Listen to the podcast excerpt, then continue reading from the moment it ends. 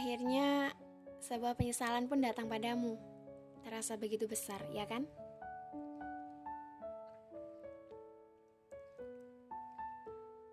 Dipandang benar-benar aneh, karena memang seharusnya kamu sadar dan mengerti siapa kamu. Punya apa kamu di dunia?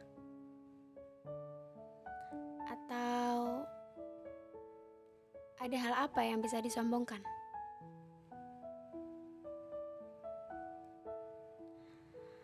Kamu hanya sosok kecil yang diberi nyawa, dan beruntungnya Tuhan masih menyayangimu.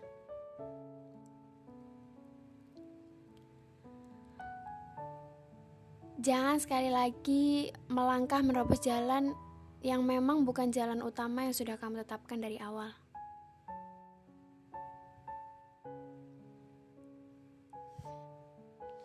Jangan berlagak berani mengambil resiko yang kamu saja tidak pernah bisa membayangkan apa yang akan terjadi kelak.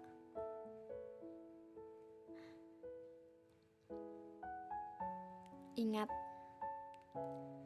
usiamu tidak muda lagi dan kamu bukan anak kecil lagi.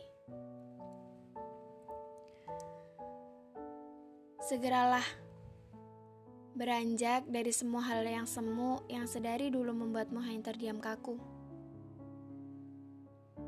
Ya, terdiam kaku dengan segala harapan yang sama sekali belum tersampaikan.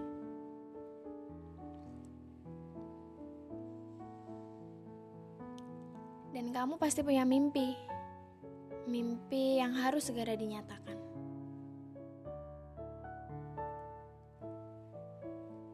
Jangan terus menuntut untuk dimengerti.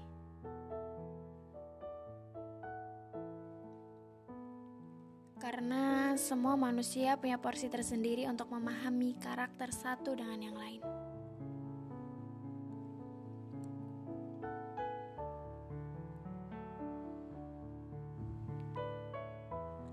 Yang harus kamu lakukan adalah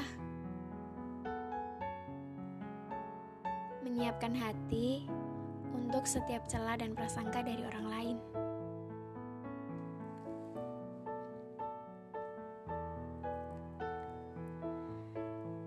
Jadikan hatimu seperti kuatnya semua kata yang selalu kamu berikan untuk membuat orang lain bangkit.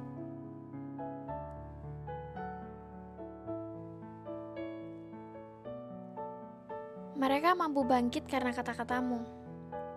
Tapi dirimu sendiri belum tentu bisa bangkit karena kata-katamu.